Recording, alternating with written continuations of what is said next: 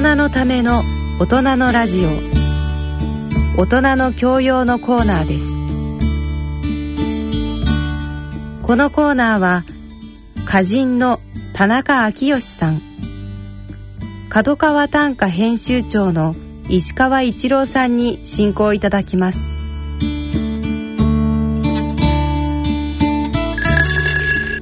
ご機嫌いかがでしょうか？田中昭義です。ご機嫌いかがでしょうか？角川短歌編集長の石川一郎です。早速ですけれども、えー、8月号の紹介を伺ってまいりたいと思っております、えー、では、えーと、石川編集長この8月号の特集というのはどんなテーマでしたでしょうか？はい、えっと、今月は、えー、ダブル特集でして、はい、えー、一つが実作特集として歌の余白言い過ぎない歌い方とはという特集を一つ組みました。はい。えっともう一つが、えー、時節柄8月15日というズバリその日付をタイトルにしまして、はい、なるほどなるほど。戦争の特集を組んでみました。はい承知しました。では、えー、一つずつ伺ってまいりたいと思いますけれどもまず最初の特集の歌の余白言い過ぎない歌い方とは、はい、ということですけれども、もう千数百年の間すごくたった31文字をどう読んでいくのかっていうのはもう時代によって語られ続けていて、えー、そして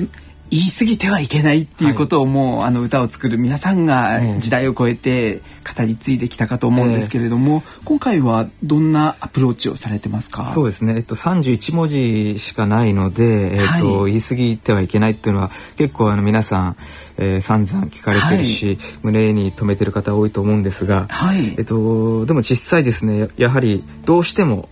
言い過ぎてしまうという人は多くてですね、はい、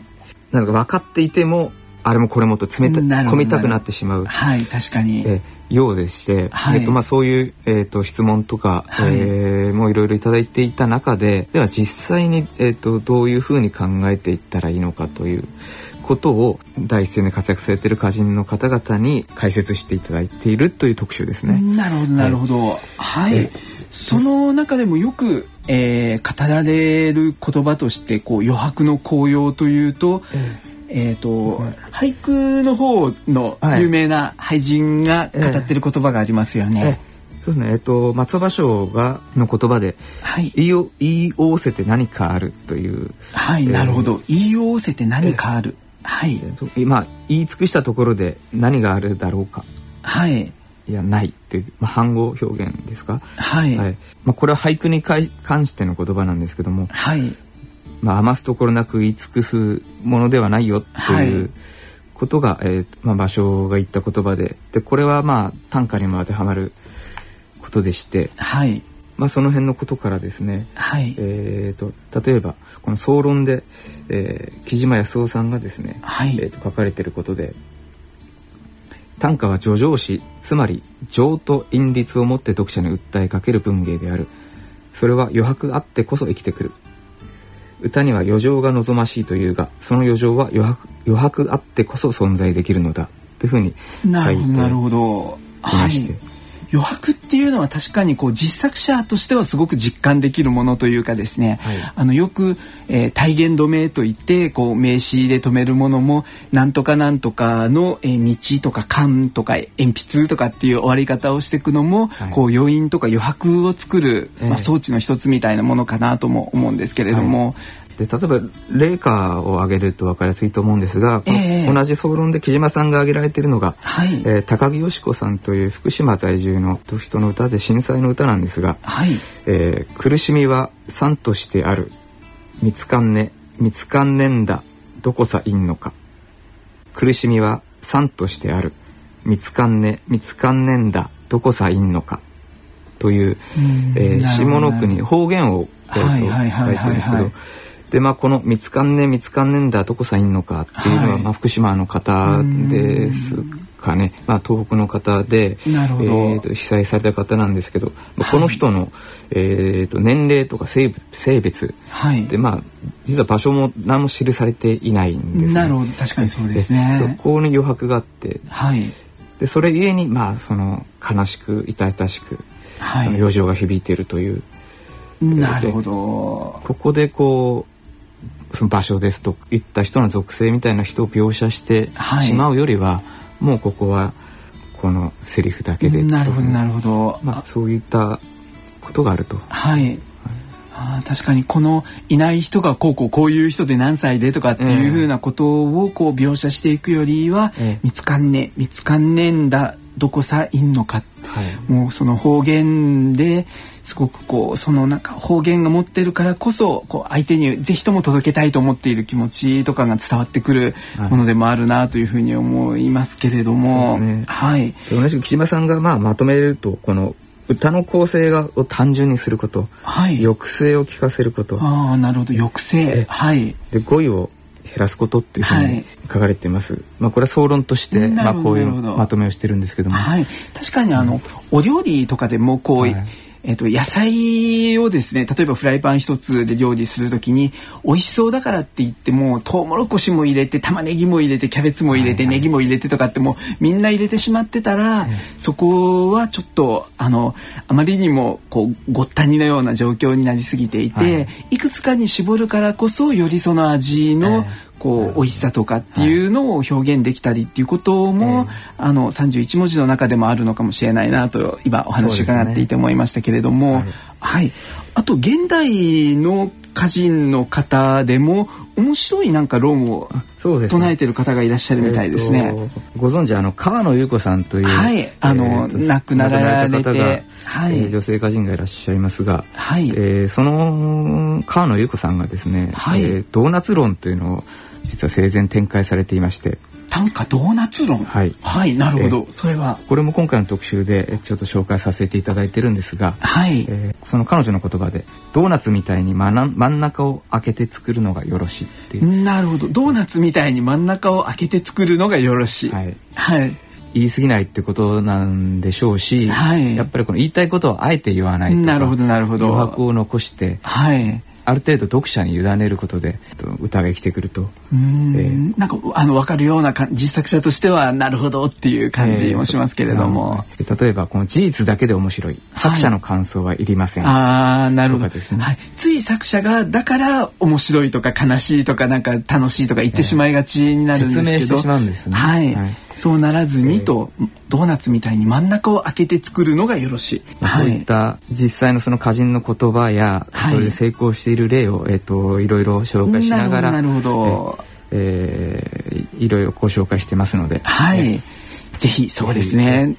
確かにこの31文字味噌一文字というのは何でもかんでも言葉を入れればいいというわけではなくて、えそこにいい形のこう塩梅みたいな抑制を効かせていくっていう、はい。そこの面白さっていうのもあるんだなというのを改めてこの歌の余白という特集からも感じますけれども、はい。もう一つ、えーいよいよ今日も8月ということですけれども、8月15日も迫ってまいりましたけれども8月15日の特集を組もうと思ったのは、えい、かがな理由だったんでしょうか？えー近年あのー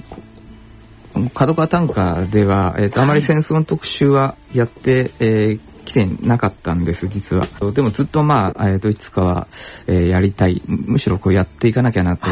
思っていたんですが、はい。えーとで今回は執筆者を全部このはい。戦争体験者に体験者。したんですね、なるほど、えーだんだんこの実際体験されている方というのが人口の割合的にも少なくなってきてね。えーそういう実際体験した人の声を残す必要っていうのはこの活字媒体では絶対あるだろうなと思いましたし、確かに。え。で特にこの歌を通して、はい。えーいろんなことを語っていくということが必要だなと思いまして特集を組みました。わかりました。ちょうど今、えー、と広島長崎で二重被爆をした、えー、と亡くなった山口さんという方の本を読んでいたんですけれども、ええ。やっぱりもうあのずっと80過ぎまで語れなかったけれども、ある段階からやっぱり語らなくてはっていうことで、え。その方も短歌を読まれていて、はい。あの短歌を読みながらその二重被爆もう2回の原爆を体験したっていう状況を、はい。あえて短歌で語ろうという、ええ。あの方がいらっしゃいましたけれども、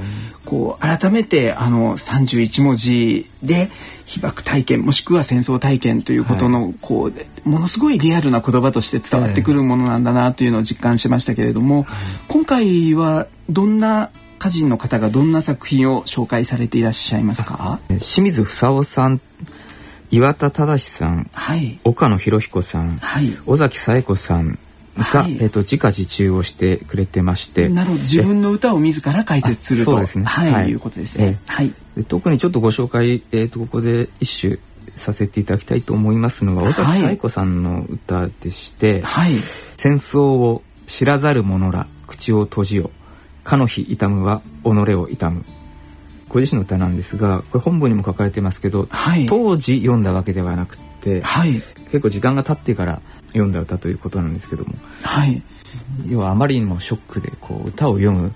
状態ではなかったということでこの歌がまあできたんですがなるほど。非常に痛切に響きますね。そうですね、えー、すごい直球ですよね、ね、戦争を知らざる者ら口を閉じよ、えー、もうこんな上の句初めて見ましたっていう感じですけれども、えーはい、あえてこう、まあ、あの語り継ぐことの大切さというのも、えー、尾崎さんは分かられた上で、えー、あえてもう知らないものが分かったような口を聞くなということでのこの口を閉じようという言葉だと思いますけれども、えー、あの同じ特集の中で、えーと、今岡野博彦さんが読まれた短歌を目の前にしているんですけれども、はい、例えばですね、えー、こんな歌もありました。我が友の命に変えて守りたる銃を焼くなり戦いの後我が友の命に変えて守りたる銃を焼くなり戦いの後。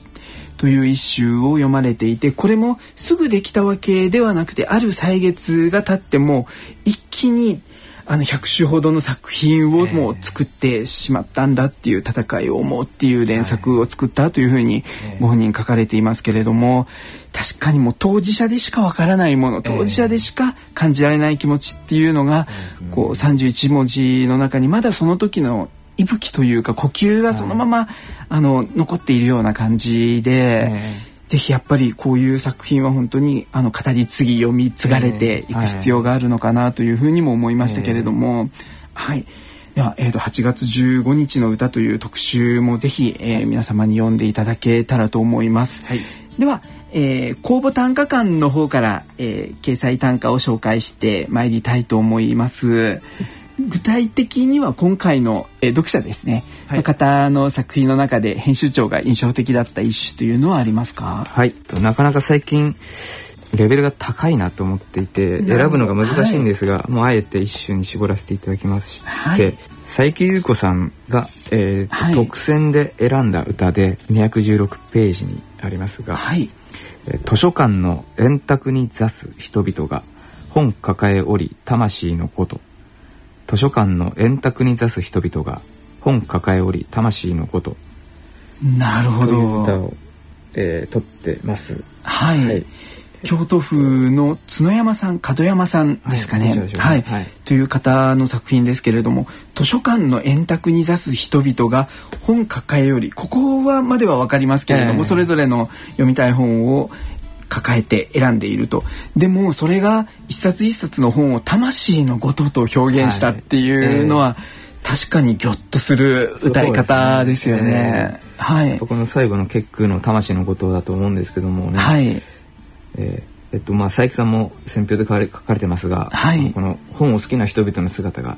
大切に描かれている。なるほどなるほど。大切にというところが、はい、まさにそうだなと思いまして、はい、私も一読してですね、えーと、ちょっとグッときた歌でした、うん、そうですね。はい、あの印象的な一種で私もこの作品はチェックをしていたんですけれども、えー、はい。あとですね同じこの、えー、8月号の公募短歌館の中では酒井秀一さんという方が選んでいらっしゃる一首も印象的でした。考えて考え抜いて無表情。カメラに向ける福島の子は考えて考え抜いて無表情。カメラに向ける福島の子は。ということで、えー、震災から2年半ぐらいでしょうか、えー、経っていく中でまだ、えー、必ずしもこうあの難しい気持ちを抱えながらという方も少なくないのかなと思うんですけれども、うん、いろんな報道も入る中で考えて考え抜いて無表情カメラに向ける福島の子は、はい、はい、あのその子供さんがもうえー、と何歳でとかどんな状況でとかっていうようなことはあえて語らずに、でも福島の子は福島をあえてカタカナにしながら、はい、はい、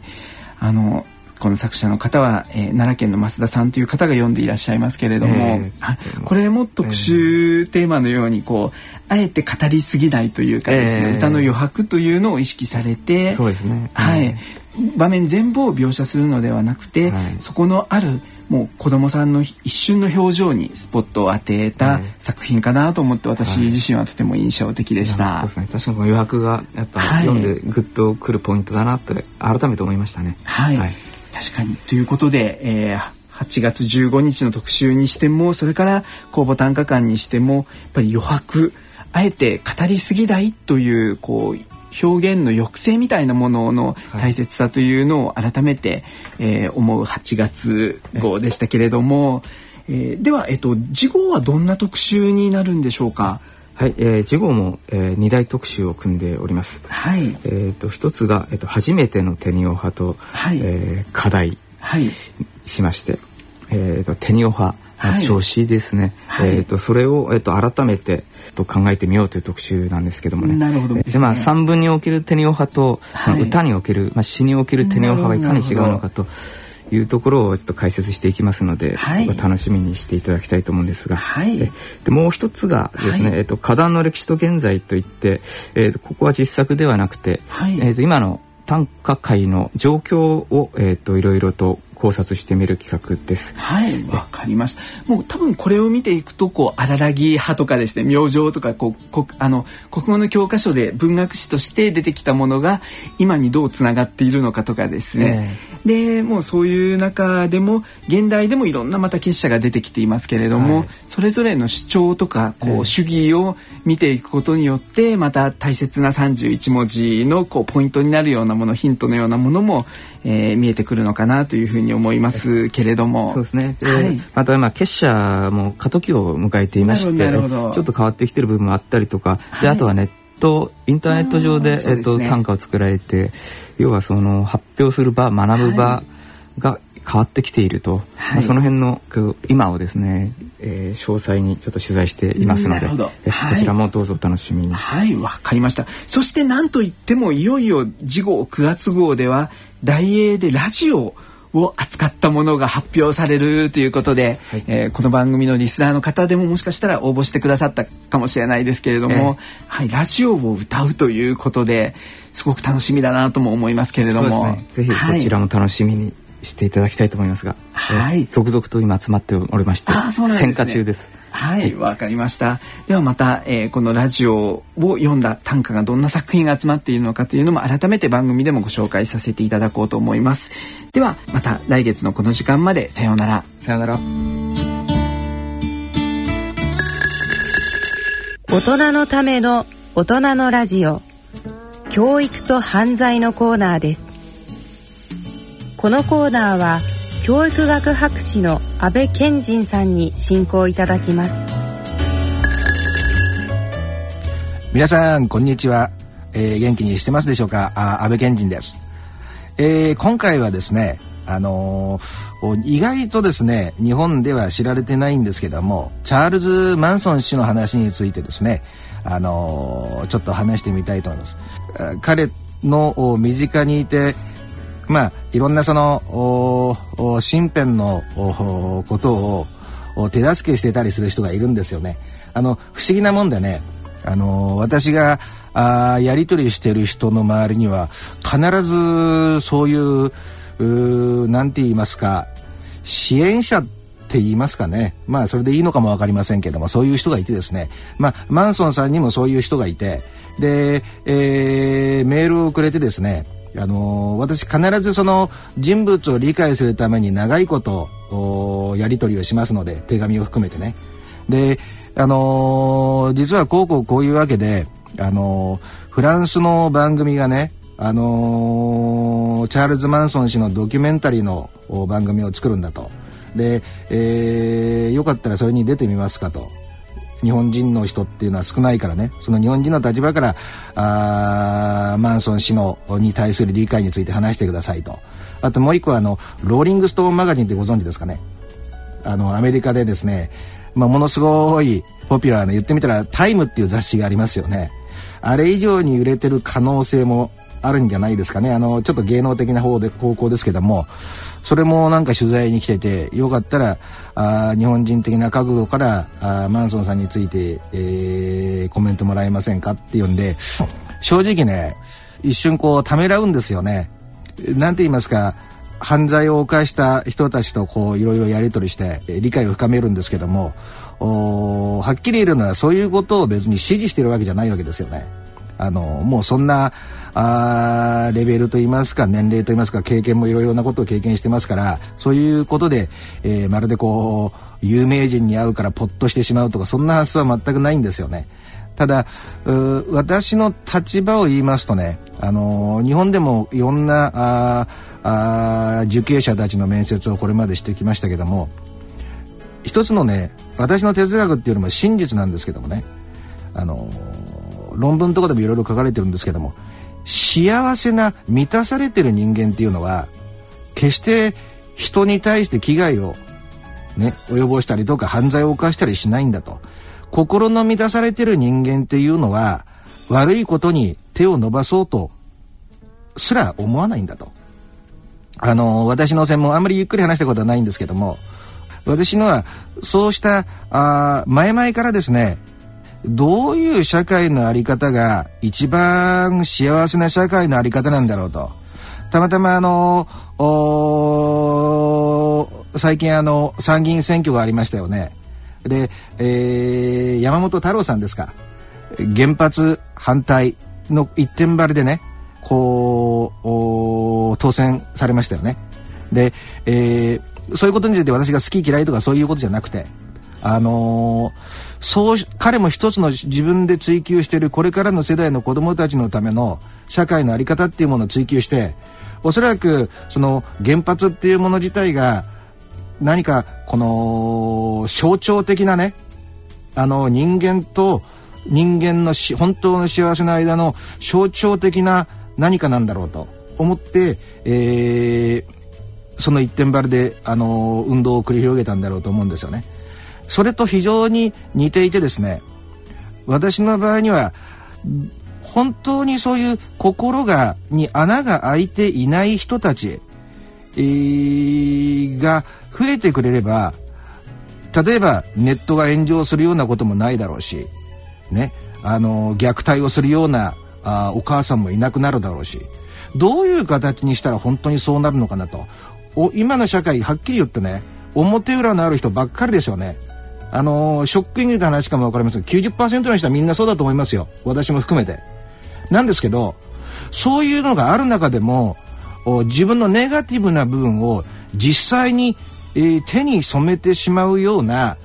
人たちをどうしたら減らせるのかっていうのが私が追求してる、あのー、私なりのこの社会の安全な本当の意味での幸せのあり方であってあの言ってみたら見えないところで動物を虐待したりする子供いますよねそれとか老人ホームみたいなところでお前いつまで生きてるんだよとそういうことも含めてそれが見えないところで今蔓延している世の中だと思うんですよ。と思うというかそ蔓延している世の中なんですね。でそれってどういうとこから来てるのかなとちょっと飛躍的な部分もあるかも分かりませんけどそういうことから、あのー、私はその受刑者の人たち、あのー、と面接する場合でもですね決めつけた英語で言うとジャッジするって言うんですけども価値観をジャッジするような姿勢では絶対望まない。あの彼らがそういう風になるのには何かしらの必然的な力学があったわけでその力学を丁寧に聞いて紐解いてそれと同じようなことが起こらない家庭環境ないしは社会環境が増えていくようにあの啓発していくのがね私はもともと教育が専門ですから教育学博士ですからねそれが私の役目だと思ってるんですよね。なんでそうした時にあのー、未だにそのマンソンさんの支持者の人から、あのー、出てみてくれないかって言われた時にまだ返事は正直してないんですけどねただあのー、でものすごくこの微妙な立場で誤解されやすい立場でもあると思うんですよ。でもふとねやっぱり、えー、アメリカとかではやっぱり何、えー、て言いますかねその邪悪と前回のイーブルというイーブルね EVIL ですねその例えばキリスト教精神にのっとってるようなそういう神とかっていう方向性が一つあればそれと真っ向から反対するような方向がイーブルなんですけども。でマンソンさんなんでやっぱりあれしたんかっていうと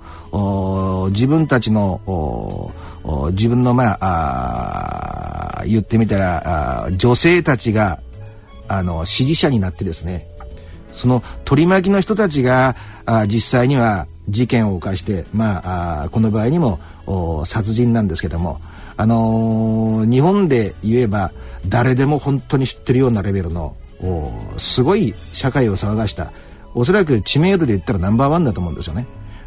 私としてはあのアメリカ社会を先取りしてっていう意識がものすごく強くてそっちの方向に日本が動いてますからそこでそんだけ大きな社会問題にまでなったあのー、彼の本質って何なのかなっていうことを理解したかった。であのー、決してだからその事件自体は弁護してるわけでもないしそのただ一つね言えるのはメディアで放送されているのとは全く違う側面があるっていうことはねあのー、本当に毎回いろんな人といろんなそういう人物と会うたびに感じますね。例えばマンソンさんの場合にはあの西洋文明ではねものすごく大きな存在なんですけどあのナチスドイツのあの卍がありますよね。あのー、もう一つのシンボル。英語で言うとシュワスティカと。シュワステカって言うんですけどもそれを自分の眉と眉の間にタトゥーで彫ったんですよねで自分がそのおそうしたあヒトラーがやったようなことを支持するように一般の人は取れますよね。ただし彼の場合にはで99%の人がそう思ってるんですけども実際コミュニケーションして、えー、手紙とかでやり取りして分かったのはそれもともとあの卍というかっていう形っていうのはあアジアが発祥なんですよね。でやっぱり神と関係しているものでものすごく強力な力を自然の力を発するものなんだというのが本当の元の起源なんですよね。でそれをまあ意味を知ってか知らないでかヒトラー氏があのまあ自分たちの政治理念のためのシンボルとして利用したと。でマンソンさんの場合には自分が刑務所に入っててそこに同州の人間が入ってきてあのその人がアメリカン・インディアンでそのアメリカン・インディアンの人っていうのはあのやっぱり東洋系のずっと、えー、まあ、歴史をたどればあ血縁に関しては東洋から流れてるわけであってその人がたまたまその卍のタトゥーを入れていたと。いうことではそれいいなっていうことと当然だけどねここを誤解してほしくないんですけどもそういうナチスドイツで使っていたというそういう意識も彼っていうのはなんかものすごくそういうところがねある意味この言葉はあんまり軽視したくないんですけどお茶目なところがあってですねそういうところをわざとこう二重なメッセージにしてあのー、使うっていうね。ただ彼の本心自体はあのー、そんな意識があったんではなく何て言いますかねそのもともとはあものすごい自然崇拝の意識の強い人でこういうとあれですけども本当の世界の最強悪犯と思われているような人間ですけどもベジタリアンなんですよね。これで物を全く摂取をしない人間ですから自分の車房の中に入ってくるゴキブリすら殺しませんからね。ですからそういう面を意外とね多くの人が知らないと。でその事件に関してもあのー、これは私はあのなるべく公平中立でね真実を追求したいと本当そう思ってるだけですからした時に戦争なんかもそうですけどもいまだにその戦争責任日本の戦争責任ということをおみんなこう問うて絶対的な答えが出てきてませんよね。なんですけど、まあ、私私なりに思ってることなんですがそれはまあ別の問題としてした時にその事件とかも当事者でない限りにはその場にいて当事者の気持ちを理解しない限りは本当に誰がやったのかで自分の信者たちに本当にやれと命令したのかどうかっていうのはわからない。ね。やった可能性も大ですよ。はっきり言いますけど。で、そこのことは、それは私の仕事ではなくて、それは司法の、に委ねられた、あの、仕事であって、一度は死刑囚になってるんですよ。ただし、あの、カリフォルニア州の中の刑務所ですから、あの、いろんなその死刑廃止の流れが強くなった時にそこから死刑から外れて今は完全なる終身刑で、えー、まああ懲役歴が60何年と60何年ですよね。あのかといって本当に本音を言えばね、あのー、亡くなった人たちのはその場で短くして自分の人生を全うできなかったわけだから生きていられるだけね。あのある意味そこで本当にそのなんていうのかあ平等性が成り立ってるのかってそれはまた別の問題ですけども私が言いたいのはそうしたことを踏まえた上で臭いものに蓋をして原因がわからないけどもこいつは邪悪なんだっていうレッテルを貼って始末してしまうことを繰り返す限り第2第3の秋葉原は起こるだろうしね、第2第3のあの広島のね、あのー、16歳の子供たちがあ以前はその仲間だったあ子供を殺害するような事件が起こるはずでその力学ですよね何がそうさせてしまったのかっていう力学を言ってみたら一つ一つ丁寧に紐解いてねそれと同じようなそれに似てるようなあのー、社会の流れが来た時にえー、こういうことがあったんだと。そういう方向っていうのはあのー、こういう方向につながってしまう可能性があるんですよっていう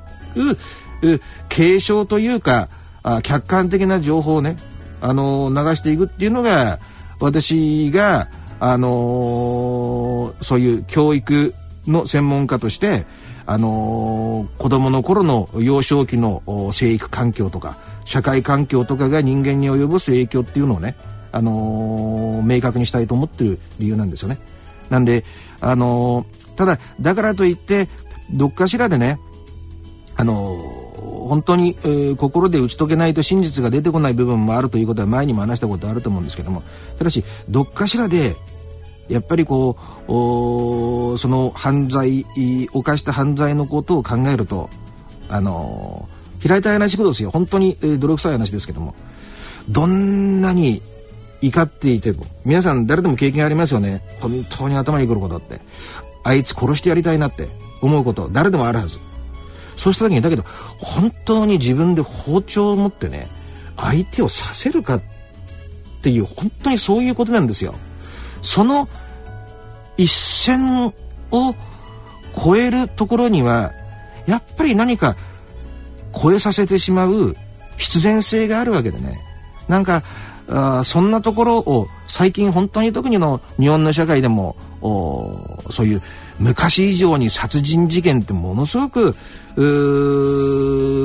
頻繁にニュースで、あのー、耳にしたり目にしたりしますよね。でこれ自体またデータ的には増えてるかどうかはまた別としてですよ。メディアの取り方取り合い方の問題によって、えー、一般の社会の人たちの印象っていうのは大きく左右されますから。ですけどもそういう事件があること自体は不動なわけで、ね、自分家に小さい子供がいたら、ね、あのやっぱり不安に思ってる人が多いと思うんで、あのまあ、社会にはいろんな仕事をしてる人がいると思うんですけども私にしては本当にボトムラインとして社会が本当に安全で前から言ってますけども砂場に行ってね夕方遊んで「ほらご飯だよ」って呼んでも安全に帰ってこれるようなそうした社会にするための謎を解いていきたいっていうのがねまあ正直言って私のスタンスなんですがね。